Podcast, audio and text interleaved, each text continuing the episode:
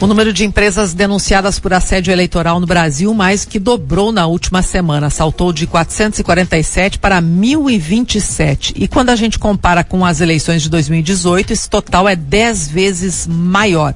Foram 18 empresas naquele ano e quem vai conversar agora com a gente sobre esse assunto é o procurador do Ministério Público do Trabalho do Rio Grande do Sul em Passo Fundo, Pedro Guimarães Vieira.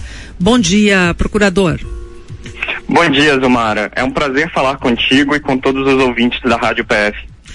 Procurador, no Rio Grande do Sul, o total de empresas denunciadas em relação a 2018 também aumentou em quase quatro vezes, foi de 20 para 75. O que, que pode ter motivado isso? Zumara, é, é ainda um pouco cedo para para a gente ter um diagnóstico completo de toda essa situação. É um fenômeno esse aumento foi um fenômeno muito novo, ocorreu sobretudo após o primeiro turno das eleições, mas o Ministério Público acredita que a polarização do, do contexto político, que é inerente à própria democracia, mas que foi acentuada nesse último pleito, é uma das causas desse fenômeno. E como o eleitor ou o trabalhador pode identificar que está passando por uma situação de assédio eleitoral, procurador? O assédio eleitoral, ele consiste em qualquer conduta praticada no ambiente de trabalho que direta ou indiretamente limite ou exclua a liberdade de voto do trabalhador. A sua configuração pode se dar, portanto, de diversas formas, como, por exemplo, uma ameaça de demissão caso o empregado não vote naquele candidato que é sugerido ou indicado pelo empregador, por meio de ameaças de retaliação ou de consequências negativas para a manutenção do emprego e do trabalho, caso determinado candidato não seja eleito, como também, por exemplo, a exigência de participação em atos a favor de determinado candidato. Ou seja, o assédio eleitoral ele pode se configurar por qualquer forma de constrangimento ou pressão que o trabalha, para que o trabalhador vote em determinado candidato. E como esse eleitor ou trabalhador, uh, procurador, pode denunciar esse assédio eleitoral no trabalho? Existem diversas formas de denúncia. A principal delas é o site do Ministério Público do Trabalho, e eu peço até licença para informar aos ouvintes qual é o endereço eletrônico, que é o www.mpt.mp.br. Mas também é possível o comparecimento presencialmente em todas as unidades do Ministério Público do Trabalho no Rio Grande do Sul, aqui em Passo Fundo, por exemplo. E é possível também realizar denúncias por meio do telefone. E aqui eu também peço licença para disponibilizar o telefone do Ministério Público aqui em Passo Fundo, que é o 54 3317 5850. É importante ressaltar também, Zumar, que a denúncia ela pode ser feita de forma anônima, não precisando, portanto, o denunciante, o trabalhador que se sinta constrangido ou pressionado, identificar-se para realizar a denúncia. E essa denúncia pode ser feita depois das eleições? Não há problema algum, Zumara. Inicialmente, a atuação do Ministério Público se dá de diversas formas.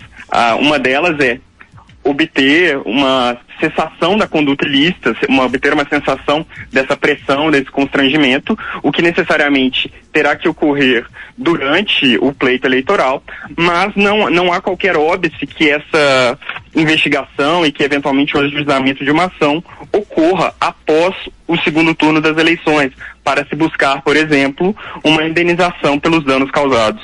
O que, que é importante o eleitor ou ou o trabalhador apresentar na hora da denúncia? Precisa de alguma prova? O que, que é, o que, que facilita a investigação do Ministério Público?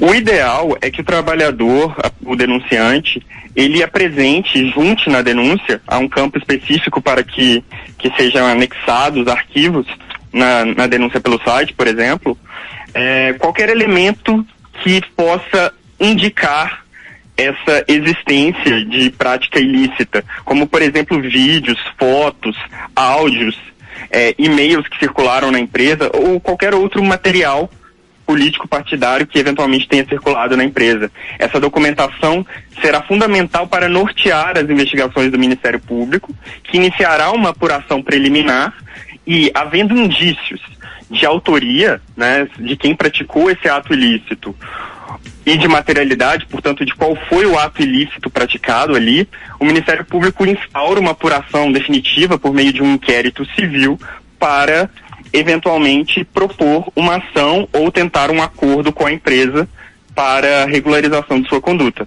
E o que, que tem sido mais comum nesse processo? É o acordo ou está propondo a ação? Agora, uh, uh, já analisando os casos que são reais dentro do Ministério Público do Trabalho.